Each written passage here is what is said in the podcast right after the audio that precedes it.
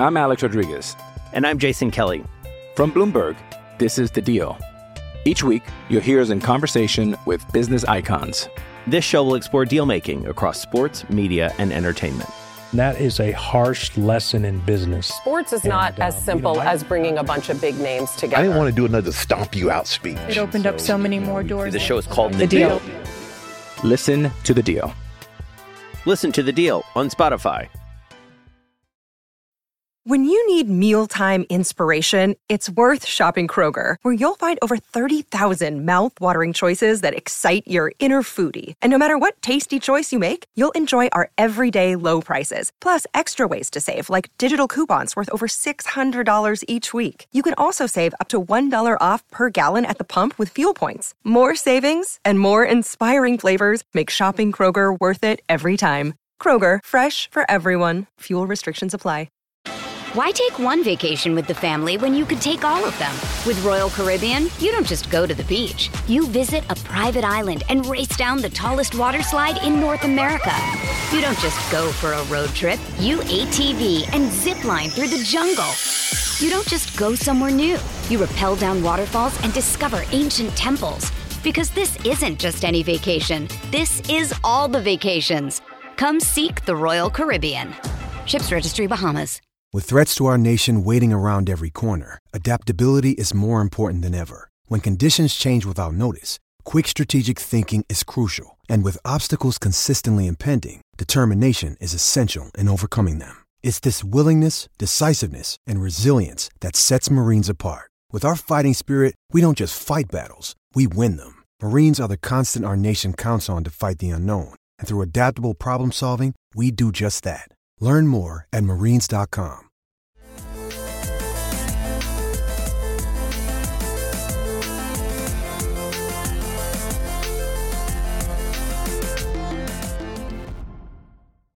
Hello and welcome to Islanders Anxiety from the Lighthouse Hockey Podcast Network. My name is Dan Saraceni.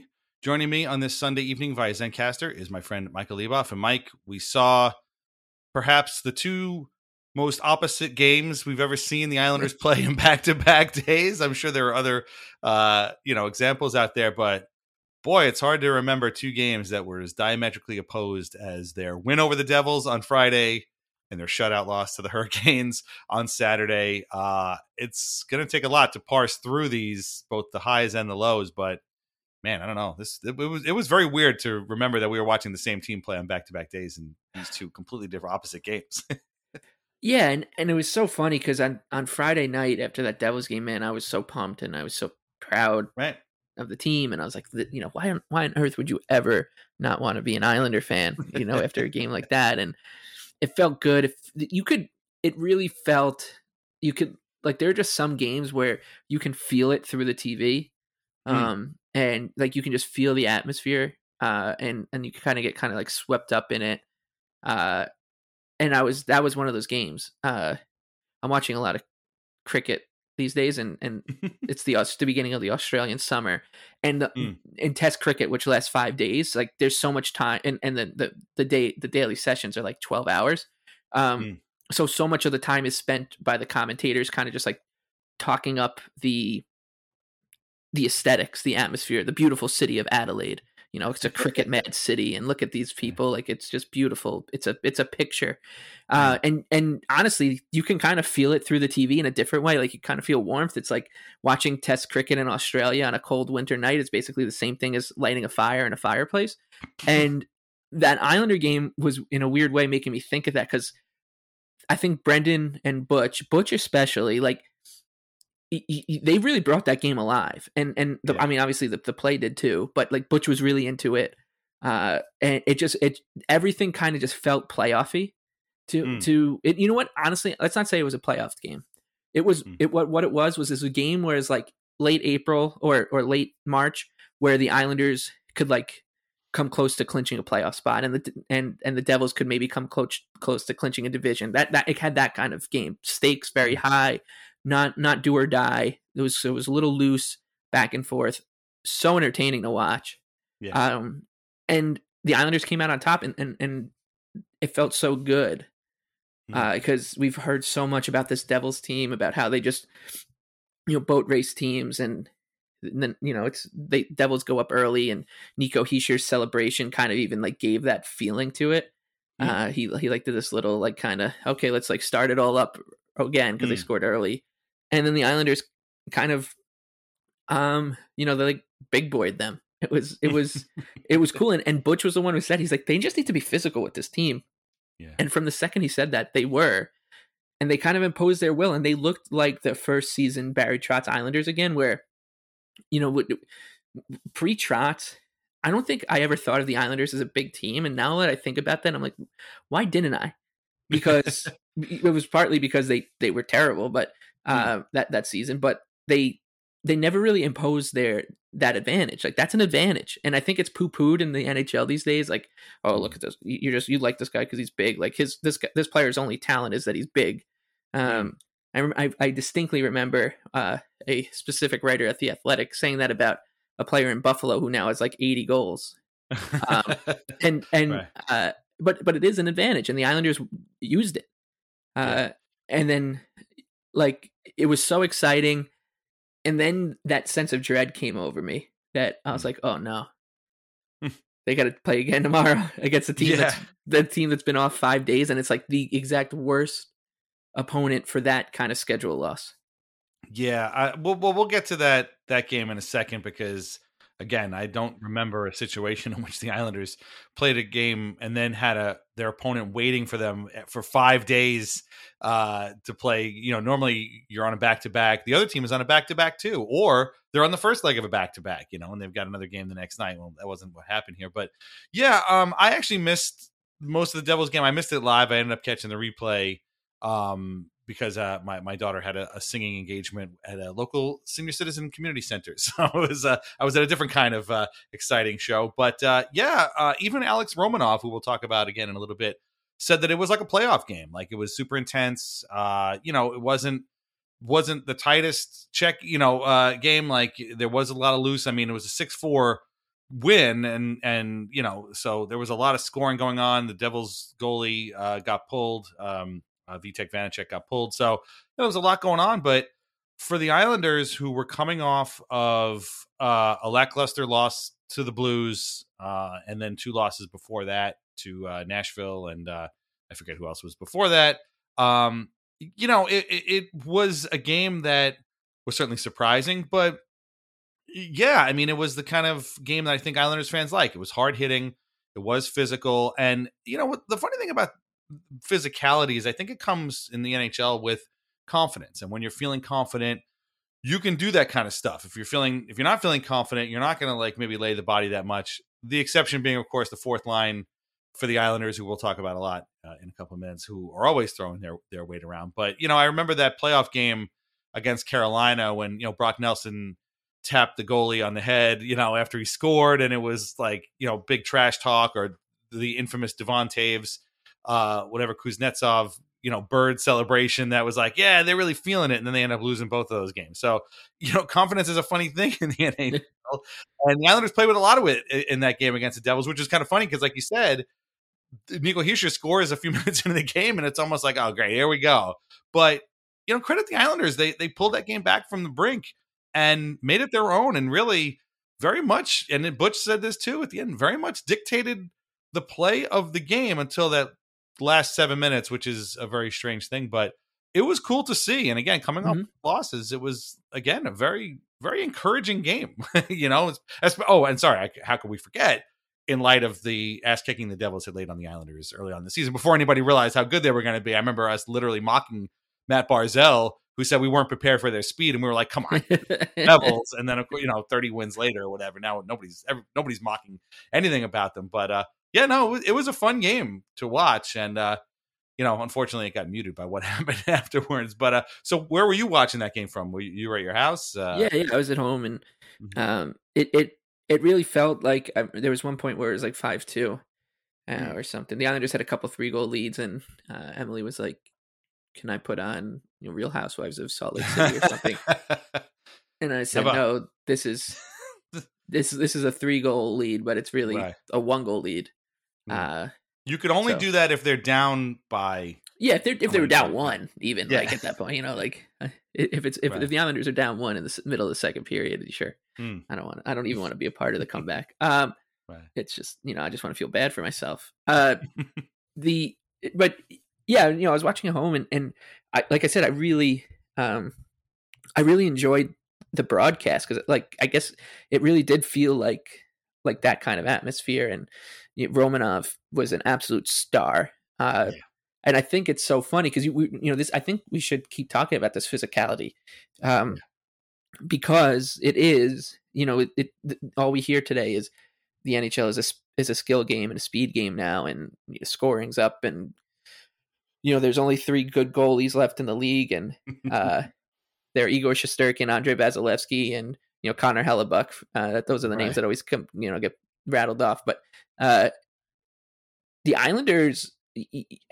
I watch I watch a lot of, of, of out of town games, and I would say that like the Islanders are noticeably more physical than probably everybody in the NHL, outside of maybe like two other teams, um, Mm. consistently, and and like that's their reputation. And I I think I talked about these two guys I met from Alberta a couple weeks ago Mm. during the uh, Edmonton game, and I don't, but I don't think I mentioned this part was they talk about how they always get really jealous when they watch the Islanders play because they're like, why can't we play like the Islanders? And I said, you know, I spent my entire life watching other teams and being like, why can't the Islanders play like this team? You know, like why can't they run a power play like that, or why can't they be physical like the Kings or whatever? Uh, so it was nice to hear that. Uh, but I just think with the the way hockey is kind of covered now, and uh, it's it is it does feel almost taboo to like mm. laud a team for being physical. Like it it feels like it, it just it does. It feels a little taboo to say like you know the Islanders are you know a very big physical team and uh because then everyone will just be like oh yeah like you're you're just you know o- you know an old hockey man shouting at the mm. clouds or you know okay Don Cherry like take your coat off. Like it's but it's not like like there's an art to it. There's an absolute art to mm. it. And the fourth line Romanov I think Scott Mayfield Anders Lee Brock Nelson like these are players who even you can even go to like JG Pageau like these are these are guys who who know the art and know the lines that you have to color inside and uh, they they they know how to use it to their advantage and to to, to like you know just soften a team a little bit and uh it it does feel like that is back in the Islanders DNA this season after it wasn't really there last year um and and so much time so much ink so much oxygen was spent on uh Jacob Trouba's hits over the past few months and uh his hit on like Andreas Athanasiou and then he threw his helmet or whatever and uh I think there was another player who had like a big hit. Oh, it's Rasmus Dahlin, of course.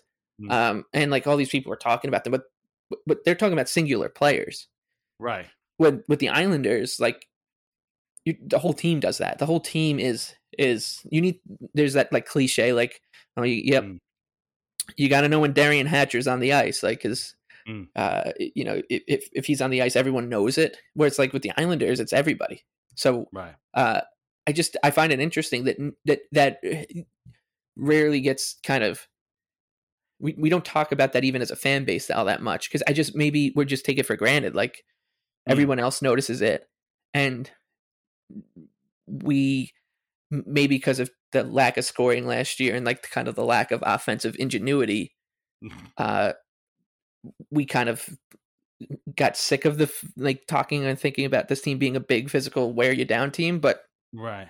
it's it's just who they are and and, and they have to play like that because they don't have you know Matt Barzal is playing with a very struggling Josh Bailey and Oliver Wahlstrom and Wahlstrom's been good but like that's their first line right now or if you want to call it that and you know Anthony Beauvillier's hurt so Hudson Fasching's like playing top 6 minutes like you know like so like they have to do that stuff and they did and it worked Yeah.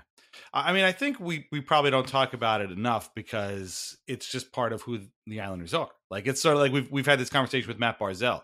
As great as as he is, and as much uh like um uh you know attention as he gets, it's probably not enough, you know, considering who he plays for. And he's just, oh yeah, that's just what he does. And and the physicality with the Islanders is the same. And and again, like that fourth line has always done this. And in fact, just to get, you know, we, we haven't actually recapped the game yet, but like they scored Cal Clutterbuck's goal, uh, excuse me, Casey Cizikas' goal in the third period of that game, which put the Islanders up six to two, might have been the best or most perfect fourth line goal ever. Like the, you know, it was it was a line rush and was Martin Clutterbuck off to his left, and then Cizikas on, you know, way off on the right side and Martin passed to Clutter, who sent it across the net mouth to Casey, and he just deposited it from his knees, and it was it was perfect. That was like this is the greatest thing. Oh, excuse me, Clutterbuck's goal was the the sixth one. That might have been the uh the second goal. Yeah, sorry, that was the second period. Uh,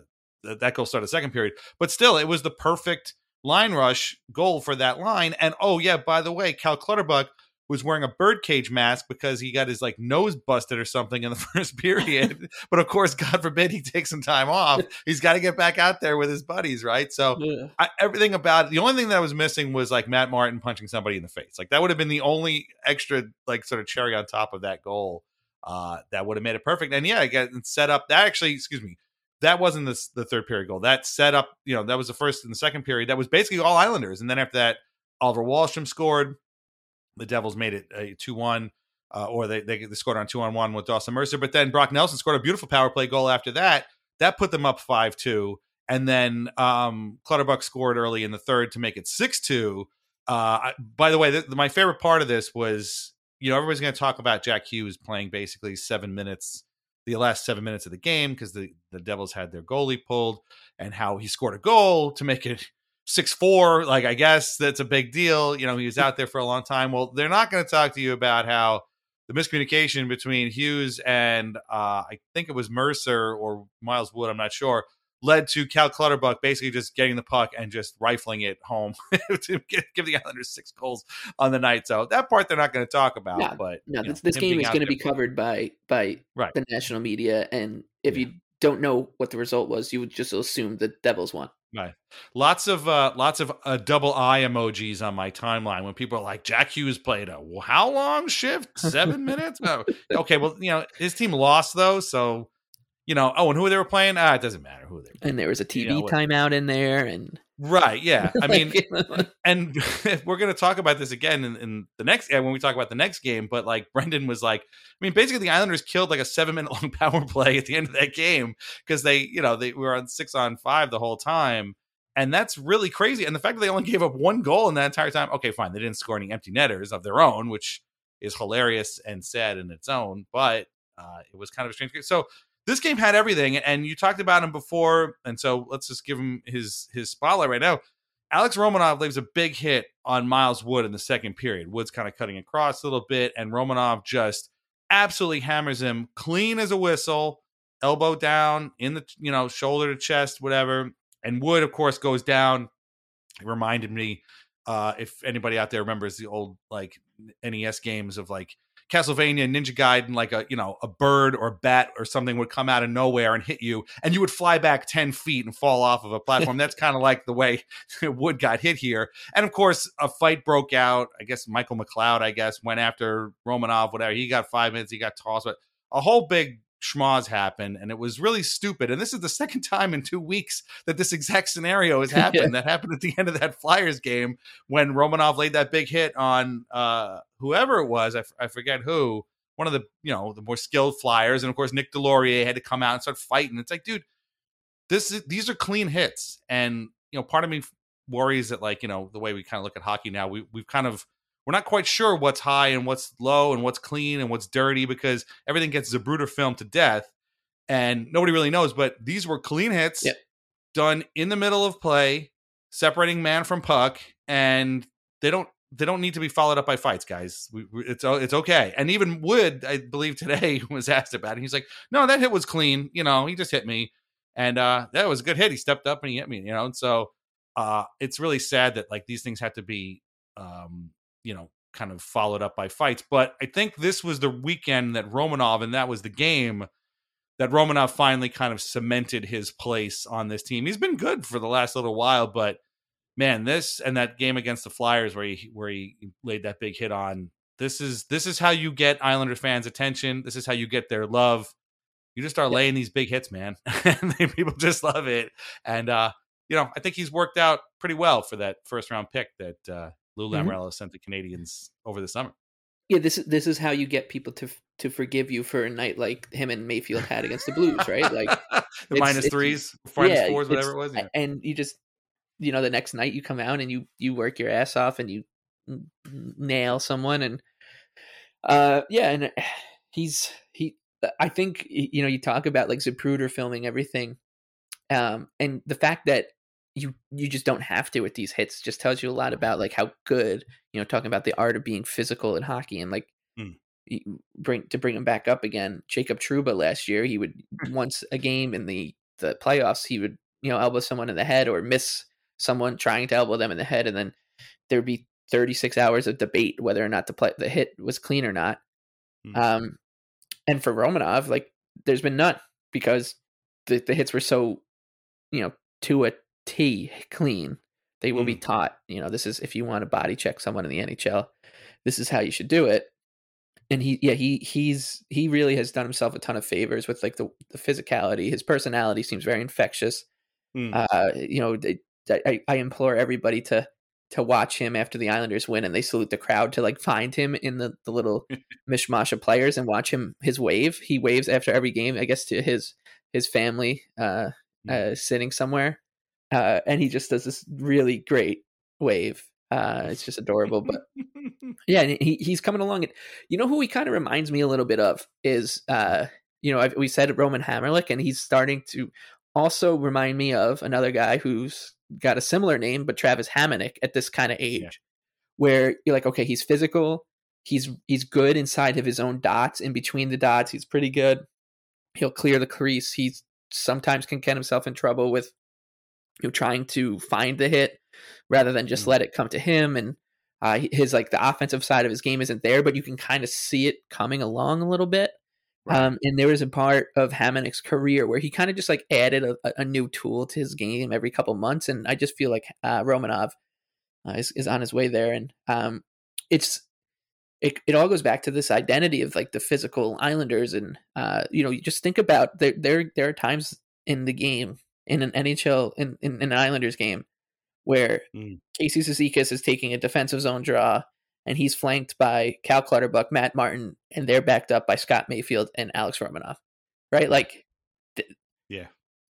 I don't care how you know if, if it's you know the Nikita Kucherov, Steve Stamkos, Brent Braden Point line, or if it's you know the Nick Deslauriers line. Uh, and if you ask some members of the media, those players are all in the same tier. Uh, but it, you know, like it, it doesn't matter who it is. Like they're thinking like this is going to be a, kind of a tough forty five seconds uh, of my life coming up here. Um, and speaking of like Romanov and, and, and Martin too, like I, I, I kind of tongue in cheek tweeted this out, but like you can make an argument that like the two of them, Ma- this is more about Martin than Romanov, but like that Matt Martin should just be in the Lady Byng conversation because he he ran into Vitek Vanecek because he got pushed the other day Mm. uh, in this game and like made sure he was okay. He was like, "Are you all right?" Like you know, said because for a physical player, for a player who's not afraid to fight, Mm. he is clean as a whistle too. Like, th- th- when does he Right. ever get himself in trouble? What he got suspended what once back in 2014 Yeah. when he was young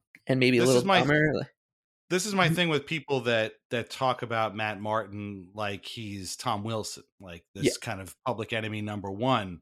And I'm like, if that was even almost true, wouldn't Matt Martin have like a raft of penalty minutes out the wazoo over the course of his career? Like he would be constantly in the penalty box. And Right. that's simply not the case. The guy is barely ever penalized ever for anything, even like the stupid stuff, you know, hooking or the accidental, you know, high stick that I mean, Barzal gets an accidentally high stick somebody. It feels like once a week, right? it's, it's like Martin never does that kind of stuff, and he's literally out there to be physical. And no, I agree with you. Like it's it's astonishing that he's that clean. It's crazy. yeah, it and, and it is, and and uh, you know, I'm, I'm gonna do my best to try to get that conversation going. Like it, it- it's because I I can't remember who tweeted it at me. It was like it's like the Zdeno Chara thing. It's like you got to give him credit because he can destroy you, and he just doesn't. Right. Um, well, and that's, a like, Jeff Marek thing. Yeah. yeah, Matt, and like that's Matt Matt Martin. You know, he Right. there are so many times where you know the, there's a puck in the corner and Mm. the fourth line is coming down to to forecheck and the defenseman you know peers over his shoulder and sees like uh Mm. like here come these three and like I just gonna move the puck Mm. quickly and Martin can just pulverize the the player and it's gonna be 50-50 if it's called or not because it'll probably be a little late and it might be from behind and he just doesn't because Yeah. he's not gonna take the penalty. Um, yeah. And He had a he had 123 penalty minutes his first year in Toronto in 82 games. He had 50 the next year in only 50 games because Babcock started scratching him. And since he returned to the Islanders, his his most penalty minutes has been 70, which was last year, and in 71 games. So he actually had less penalty minutes than games played. And uh, yeah, it's it's crazy. He had 40 penalty minutes in 1920, and he's only got 21 this year so far. and Like, and how many fights is that like that like and Yeah. It, because I think I can think of at least two. Hmm. I think so. Like you're talking about, like, uh, but like, Yeah. it's just he doesn't. You know what? Like I think he's having relative to what we expected of him this season. He's having like one of the best seasons of any Right. Islander. Honestly, Mhm. like just relative to his preseason expectations, I think he, him, and the fourth line have been such positive contributors this Mm. season. Uh, and I really didn't think it was going to happen. I remember being like one of the. I think I may have even said this was one of my bold predictions was that like Lambert just completely abolishes the fourth best fourth line in hockey. Um, and I'm glad, glad he didn't. Um, Right. because it, the, I mean, they're they're rolling and uh, Yeah. and and I think a lot of it is uh, Martin and Cizikas because Clutterbuck's kind of been in and out of the lineup. Right. But Cizikas is very noticeable. He's like getting double shifted at times. Uh, yeah, and he was particularly good in that Devils game. Yeah. yeah, he's been awesome. Like the three of them, just you know, when Clutterbuck's been on the ice, he's been pretty good.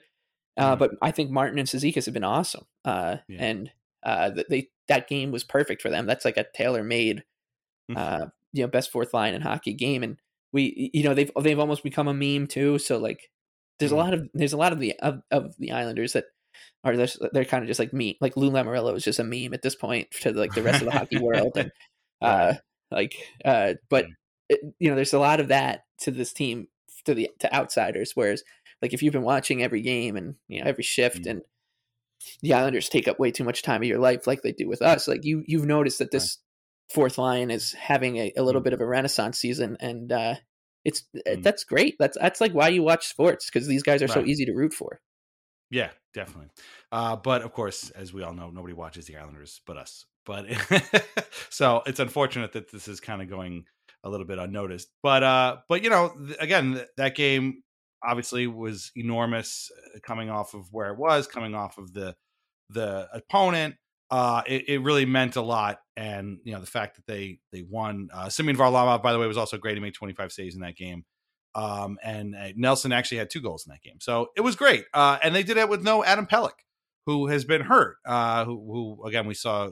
I mean, we're assuming it's a concussion because he left very woozy uh, the game against St. Louis. But uh, to do that without Adam Pelech was pretty great. Although Anthony Beauvillier was hurt in the first period, so all of that was great. It was fun. If you haven't watched it, go back and check it out. But there is the other side of the coin that we teased a little bit before, and that is the game that followed that, which was a three nothing shutout at the hands of the Carolina Hurricanes. Um, if the game against the Devils was fun and exciting and hard hitting and and damn near playoff quality, well, the shutout against the Hurricanes was absolutely everything that was not that. this was had all the juice of like a preseason game. Uh UBS Arena was dead quiet, and I'm not saying that uh, you know, derisively because I wouldn't have been cheering either. They didn't give me anything to cheer for. Like it was dead. They tried, they tried to get the thing going. The Islanders had what, maybe six quality attempts in the entire game. Um, the first period, so they so they played without Anthony Beauvillier. Hudson Fasching was in the lineup. We'll get back to him in a second. Um, it was the Fisherman jersey debut. I'm not going to go over this again. If you're still rage shitting yourself over this jersey, please get a hold of yourself. All right. Brendan had this whole long speech. The man went to all this trouble to write this whole long speech. Basically, the wrong, long story short, it's not about you. So just get over it. Okay. So they're in the fisherman jerseys and uh, they're coming out, and you know, they the first period was pretty even. Like it was nothing, nothing, very low event hockey. You know, even the Hurricanes didn't really do much in that period. They had been off for five days. They had played on Tuesday against Anaheim, flew across the country, rested, whatever. And this was Saturday on Long Island. Uh, but it was a very low event. It was really not much going on for either team. Second period was all Hurricanes, and it was a lot of back pressure. And like obviously the the Hur- the Hurricanes game plan was just skate up right behind the Islanders and take the puck from them because they did this all game long. And I'm sure the Islanders wanted to kill somebody after it was over. I wanted to kill somebody after it was over. But hey, give the Hurricanes credit. Like they had a plan, they stuck to it.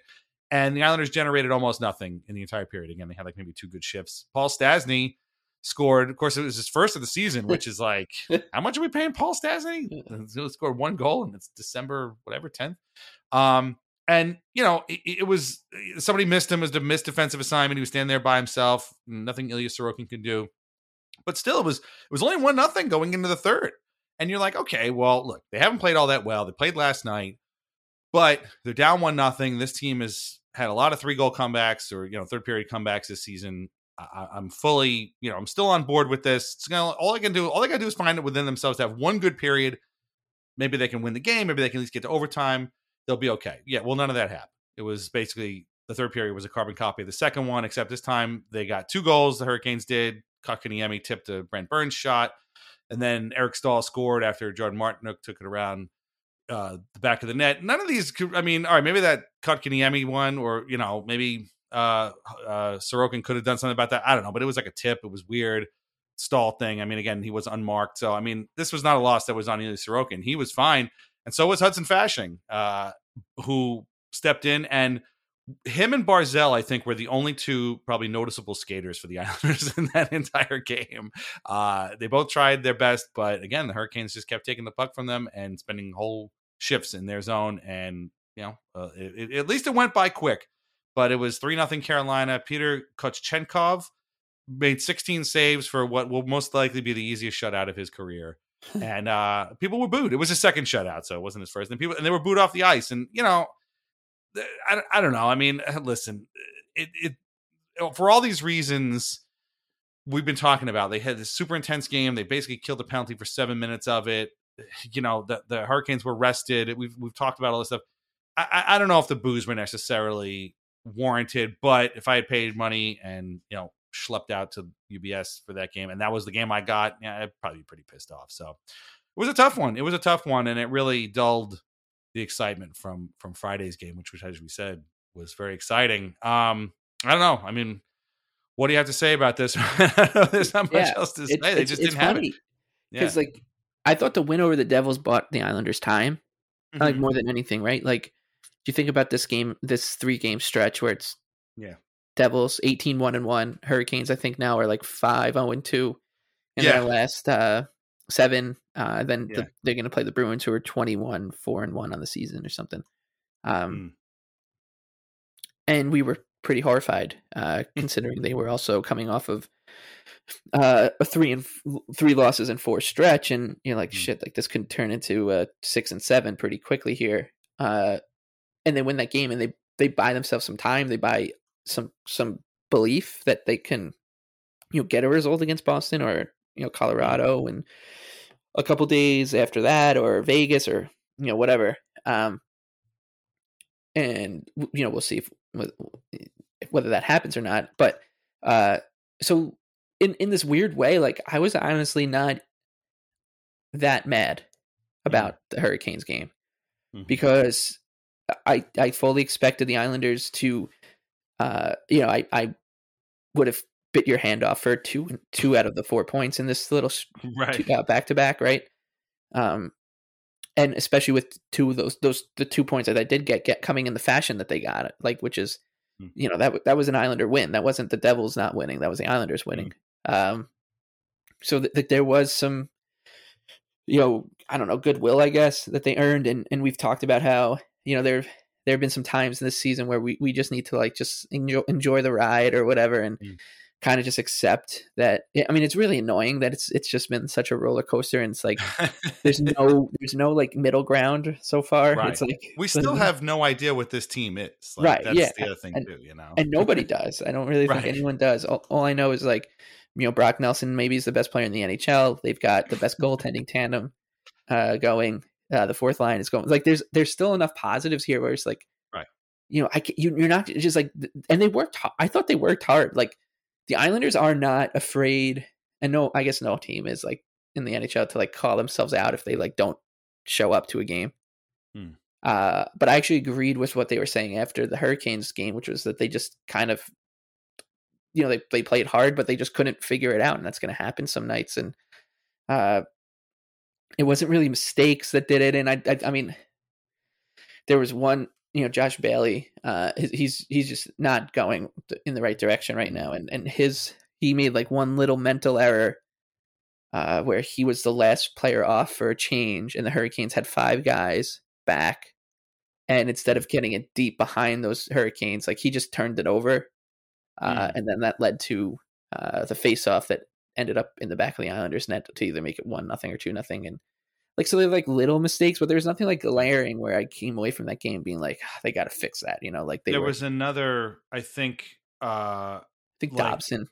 Yeah, th- there was a lot of times when the Islanders had possession in their own zone, and then you know the guy looked up to find somebody to pass to, and in that time, some hurricane came and took Right. the puck away, and it just started all over again. And this happened all game long. And again, credit to Carolina for doing that, but man, it was it was very irritating to watch. Yeah. I can't even Yeah, it was irritating. It must I have been mean- like to play. Yeah. And but uh, uh, it was annoying to watch. It was it was frustrating because Mm. we've seen the Carolina Hurricanes do this to the Islanders, you know, Right. 12, 15 times under Rod Brind'Amour. But yeah, I wasn't as mad as I think I would have thought I would be. Um, if you told me that the Islanders are going to lose this game three nothing and just not even Mm. ever look like a threat. Um, but I will say that like I thought I think Dobson is is going through a little bit of a a rough patch right now. I know he's still contributing offensively, which is great, but uh, you know, he made a pretty bad decision I thought on the 5 on 3 early in the game. Like the Islanders Mm. get a 5 on 3, which is Right. you know, a miracle in itself. Uh, and he, he- just he just rifles one right into the shin pads of someone. They come back down Yeah. and Anders Lee then takes the penalty, which wasn't really a penalty, but Mhm. uh, you know, and then Dobson I thought wasn't that great uh, just throughout the entire game. But uh, yeah, I mean, I, I wasn't I, I wasn't that mad yet, yet because like they they earned they've earned kind of they've they've earned our belief, I guess is, is the best way to Mm. say it. And and- and um, so I'll I'll sit back and wait for for these this this weird road trip coming their way, and you know you hope that they're able to get you know four out of the next six points with with Boston, Vegas, and Arizona, and you know you can take that into Colorado. But uh, Yeah. yeah, I'm I'm I'm because like you said, I think Hudson Fasching has been pretty good. Like I like, I'm Yeah. I'm there's so much to there's still things to be encouraged about this from this team, and I truly truly don't believe that this team is in its final form yet. Like Mm. I I really just I think that they've earned they've earned the right to to, to be reinforced. Uh, and they're also playing without Pelech. They're playing without Beauvillier. So like they're playing without Kyle Palmieri, who we talked about. Like they miss Kyle Yeah. Palmieri. Like that's Yeah. they they truly miss him. Um, so they're they're winning. They're getting points here and there and keeping themselves afloat. And uh, you know, we talked a lot about last episode about what, what was so scary about this little rough patch they've been in. That's what that's now two wins out of six or two out of five or whatever. Yeah. Uh, is that the the rest of the Metro division is red hot right now, and uh, Yeah.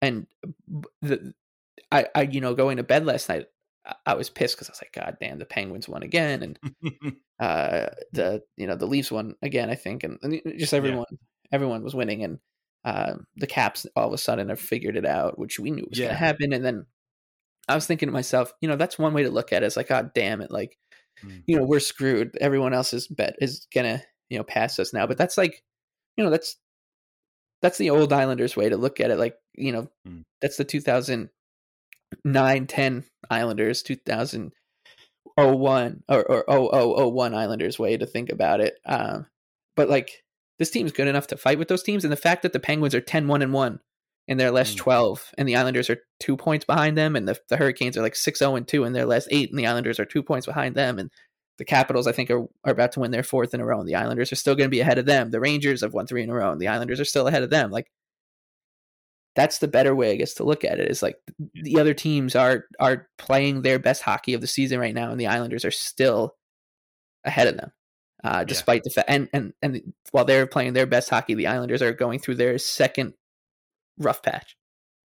Yeah. Um, yeah, I was gonna say, just as we we close out this first half. So as it stands now, New Jersey, Carolina, Pittsburgh are one, two, and three. Carolina and Pittsburgh are actually tied with 36 points. Uh, the Devils still have 43, but obviously the Islanders took a big chunk out of them. Uh, and then uh, in the wild card spot right now, it's actually the Islanders and Rangers with 34 and 33 points. The Caps are they're up four nothing on Winnipeg right now.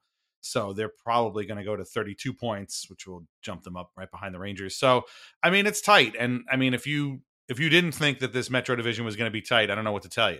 you, you must be new here because it's always kind of like this, and it is always kind of irritating. But uh, yeah, no, I was thinking about that too. Like all these teams, you know, they're they're, they're kind of humming right now, and the Islanders really aren't. But that doesn't mean that they won't be at some point. And you know, when they are, those teams might not be. So, um, I actually we're going to talk in the second half about uh, the upcoming schedule, in which you mentioned they're going to be playing Boston, they're going to be moving out to Arizona and Vegas, and then Colorado. So we'll uh, we'll get to those in a minute.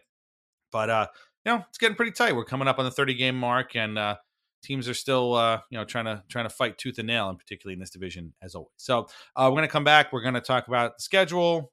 I don't know, talk about some other stuff. Who knows? We'll see. All right, so come back then and find out.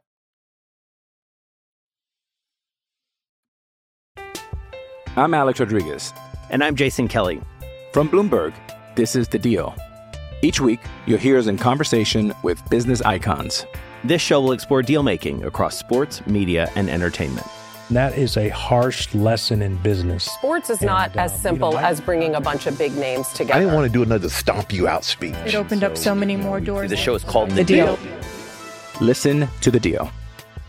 Listen to the deal on Spotify. Why take one vacation with the family when you could take all of them?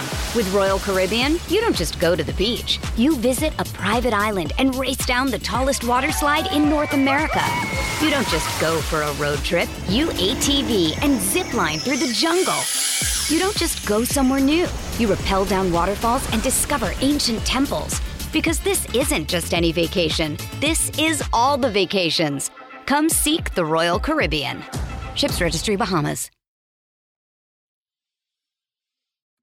And now, a word from our sponsors. First, as always, VintageIceHockey.com, where you can get t shirts, hoodies, and jerseys featuring over 100 classic hockey logos.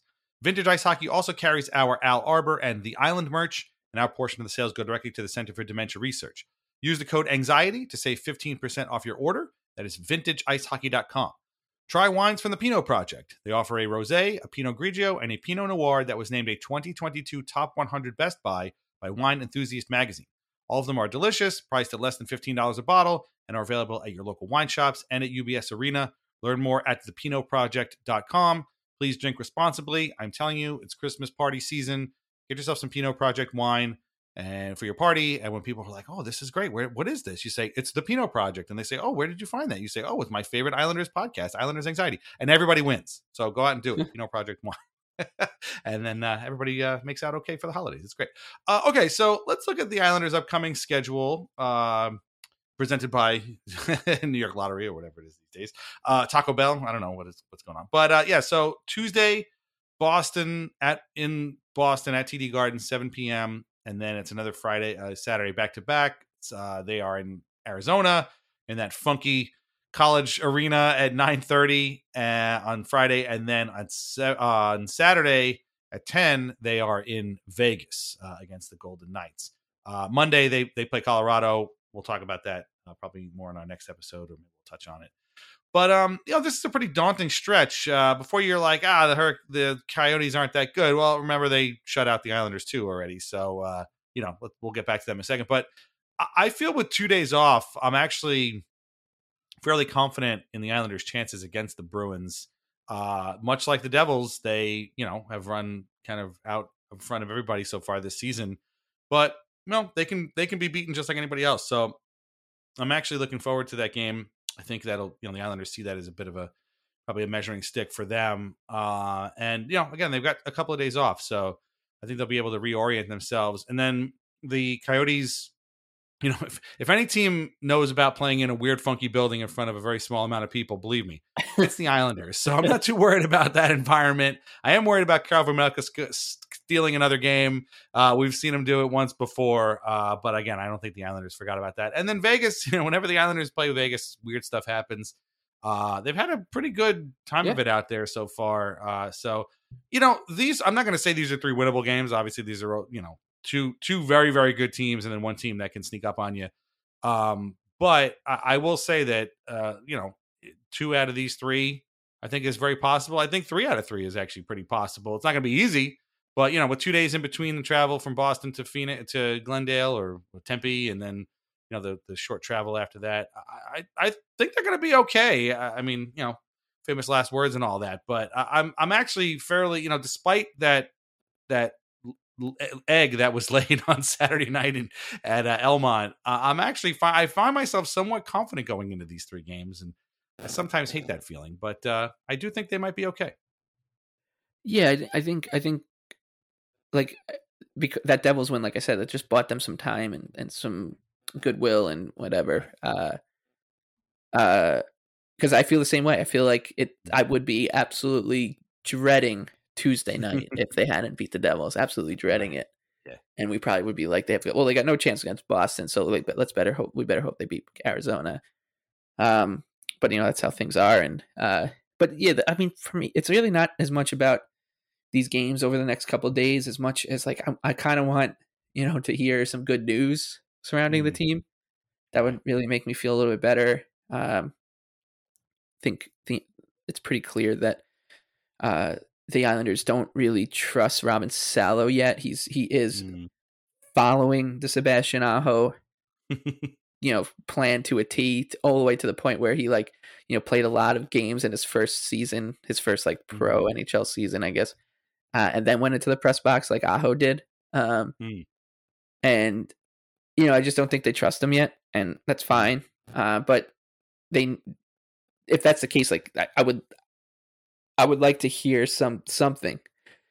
Um, whether it's you know Pelech will be back in you know a week, or you know he's doing all right, or you know who the hell knows where Kyle Palmieri is right now. Uh, nobody. Uh, so you know, I just I'm looking for some good news in the ne- these next days leading up to that Bruins game.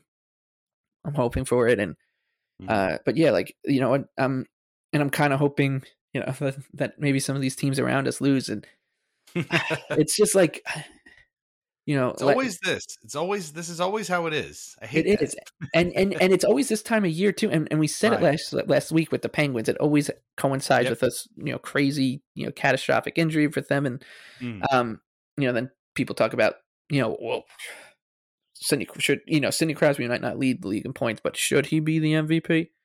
um, we have this conversation every year, but uh, Right. you know, I, I, you know that kind of stuff would be nice too. But uh, I, I yeah, and I just like to hear some some like Islanders kind of like, yeah, this is this is kind of funny to say because you know five months ago we were talking about how we just wanted to drag a bunch of you know insiders into town square and you know, you put them in shackles and throw rot, rotting fruit at them.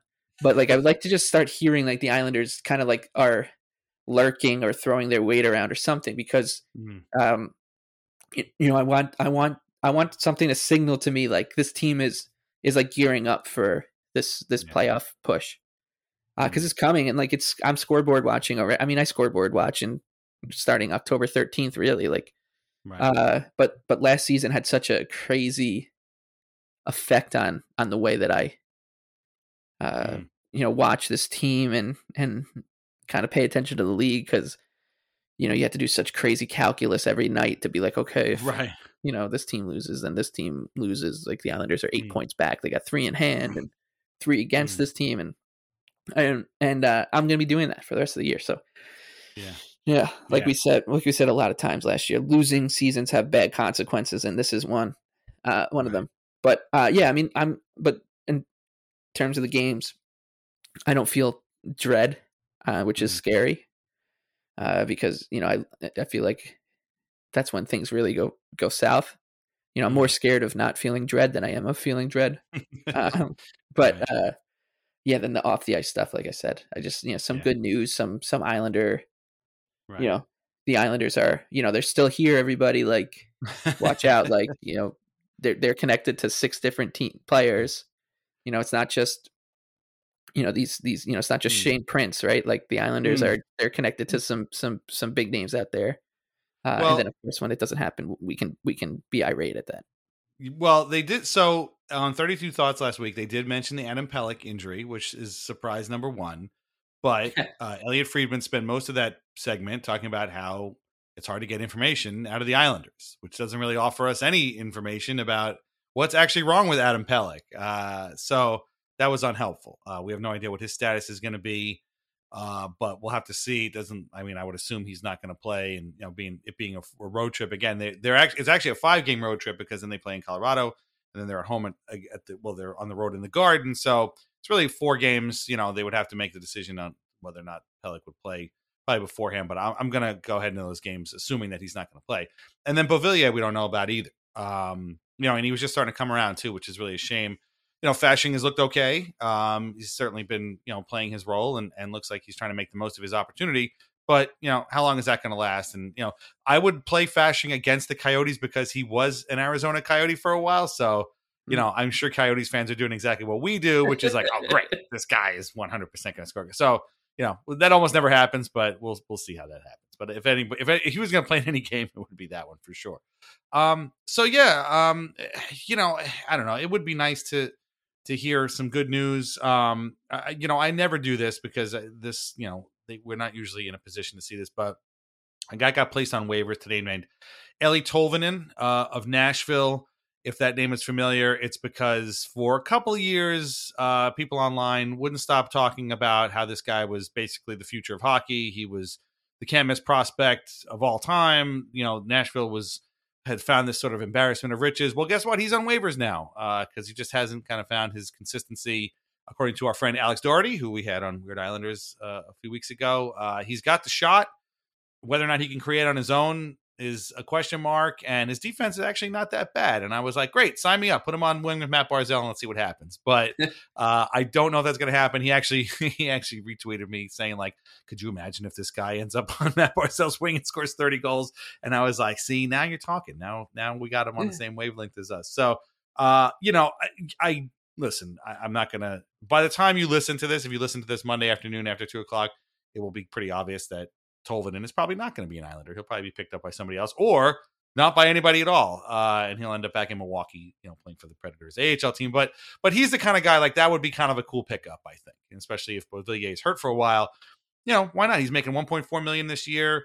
You know, if you guys got a good shot, sign me up. Like that's the kind of player they're looking for. Again, Palmieri, we don't even know Palmieri's status. Forget about Pelech. We don't even know what, what's going on with Palmieri. Where's he at? So, um, you know, maybe maybe Lou surprises us and see what happens. Certainly can fit under the cap pretty easily, and then still have plenty of you know money later on for you know your Patrick Kanes or whoever, somebody like that. So that would be kind of cool, and that would be some good news, and and it would certainly give the Islanders a jolt uh, after what was a cool and also not so cool weekend. And while their you know rivals are kind of all all uh, chugging chugging along right now. So uh, yeah, that would that would be kind of cool. But I don't know. We'll, we'll see. Again, I'm not gonna I'm not gonna bet, put place any bets on it, but that would Yeah. be kind of cool. but but eh, but uh, real quick, it is just like it's nice to be reminded that you know other young players and other young organizations get waived and their fan base react, acts like crazy. Oh yeah, oh yeah. No, this is So, yeah. Predators uh fans are not taking this well. I feel bad for but them. but I would say that the the more likely situation here is Tolvanen gets picked up by the Coyotes and scores his first goal oh my god. Against the Islanders. See now, now you've gone and, and, and sullied it. This, see, this is exactly what this is exactly what happened to the Islanders. Like here I am, I come in, I'm the Devils game. I come in and I'm like, hey, wouldn't it be great if this guy's on Matt Barzal's wing? And now you're the Hurricanes game, and you're like, nah, he's gonna get picked up by the Coyotes and score a hat trick or whatever. Like you know, it could. I, I mean, really, frankly, with the Islanders, it could go either way. So we could both be right, or again, he just ends up a Milwaukee Admiral, and we never hear from him again. Uh, but uh, it's just it's one of these things. It's like you know, I, I, it's sort of like now. now I don't want to get off on a whole tangent, but like, remember when when Olli Maatta was on the Penguins, and like, the, if you watched a game on TV on NBC Sports at the time, a Penguins game, obviously it was it was a hugely irritating experience, no matter what. But Pierre McGuire talked about this guy like he was the superstar of all superstars and how he was so good and he was so smooth and he was so this and so that. Well, he's played for about 18 teams since being traded by the Penguins. And it turns out he's just sort of a guy. Like he's a guy. He's not great. He's not terrible. He's just sort of a guy that you plug into the lineup at a fifth or sixth defensive spot. And that's it. But like, all of the time we spent listening to one guy talking, telling us over and over and over again about how great this guy was and how he was, you know, such a good young player, another great find by the Penguin scouting staff. Doc and Eddie, you got to you talk about having an eye for talent, but like we'll never get that time back. And it was all lies. It was all. I mean, it's just like I don't know. Maybe lies is too too strong thing, but he's just a guy. He's just a guy. At the end of the day, he's a guy. And Tolvanen had had that. I mean, I remember like people going crazy that this guy was in the the Predators system because they had so many young talent coming up, and that, and they've been a good team. And yet here he is on waivers. You know, I guess it, it's sort of like Kiefer Bellows too. Like people people were like giving the Islanders all kinds of credit for drafting Bellows that year, and now he's playing in Lehigh Valley for the Flyers. So you know, just goes to show. It's just I don't know. It's it's you know these guys spend all this time prospect watching, and I don't know. It's just never you know. Sometimes it just doesn't work out. It's crazy, but but that never stops them from doing it because that's their job, right? So I don't know. Just a little rant there, I guess. yeah. uh, here, here. Yeah. so we'll see how that works out. Anyway, uh, we will be back next week uh, with a special guest because you, my friend, are going to be at the darts championship, right? Is that is that yeah. true? This is your second favorite. Well, you're is it so? If you were to rank soccer, cricket, and darts, wh- where what what order would they they be in? Uh, just, I'm I'm thinking cricket might be number one, but I don't know. Yeah, it depends. Like I, I think just generally, like in, in you know, throughout the entire year, I, I watch more soccer than mm. the other two. Uh, but the the the darts, the, the world championship of darts, um, has been like the thing that I've wanted to go to the most for a very long time, and uh, finally getting the chance to go. And uh, it's just this absurd, you know, spectacle of you know two guys playing darts on a stage and thousands of people dressed up in costumes drinking a ton of beer behind them going crazy over dart you know hmm. it's it's really that's what it is um hmm. It's very weird. Um, it's very weird. uh, but it looks like it's just so much fun. And uh, yeah, so I'm going to go, uh, and I'll be there mm. uh, in England, and um, I will definitely. I'm going two nights uh, to the dart, so one mm. of the nights I'll I'll probably just be dressed out, dressed up as like you know full Islander gear. If you know if anyone from the Islanders listening and you want to mail that that not mm. Niles was back in the building, if you want to mail the Niles costume to mm. London, uh, I will gladly wear it. But other than that, I'll, I'll, you know I'll have my islander stuff on. I'm going to a, a lower league soccer match too on Saturday, uh, and I'll be on oh, my Islanders. Cool. Yeah, I'm sitting oh, wow. you know, front row, front row for five pounds, and I'll have my uh, the the Leyton Orient Sutton United match. I'll definitely have my wow. Islander jersey on for that one as I mean, well. Somebody's somebody's gonna take a picture of you and be like, "What the fuck is this guy doing?" like, yeah. this guy get lost uh, on, the, on the plane. I don't understand. Yeah, so, um, that's pretty funny. But yeah, I'm really excited, and uh, yeah. the uh, yeah, it's uh, you know, I've, I've, talked a lot about darts on the show. Uh, it's mm. the show about the New York Islanders hockey team, um, and uh, it, I still can't talk about it enough. It's just you know that the World Championship starts on yeah. on Thursday, and you'll see clips that something always you know a couple things go viral every year, and mm. uh, everyone's like, "Damn, like that looks like so much fun." And uh, you know, I've talked to people who've gone and they're like, it's just so much fun. Everyone's so nice and in such mm. a good mood. And it's Christmas. Like they, they uh, oh. you know, they, they, there's a line in England, like, you know, you know, Christmas starts because the darts start, you know, they, they time it perfectly. and, uh, you know, uh, where Christmas. can we, uh, where can we it's watch? On, it's on the zone. Okay. So uh, I'll, uh, that's the best way to do it. But like, mm. you can find streams and stuff. It's right. easy enough to find. Uh, okay. But yeah, I, I, um, I mean, uh, just like anytime there's like weird stuff happening, it gets retweeted and stuff like yes. that, like the little clips do. So. Yeah, and, and, I'll be I'll be sending you know pictures along yeah. on my Twitter account and stuff. Mm. I'm sure. So that will be awesome. Well, if people want live updates from the World Darts Championship, where can they find you on Twitter to get those live updates? The Big Lebowski with two E's. So follow Mike at the Big Lebowski for all of your darts and cricket and soccer needs. Listen to his podcast, The Wonder Goal, covering the World Cup, which is in its semifinals. So we're a week away from from crowning a champion there. Read his work at Action Network.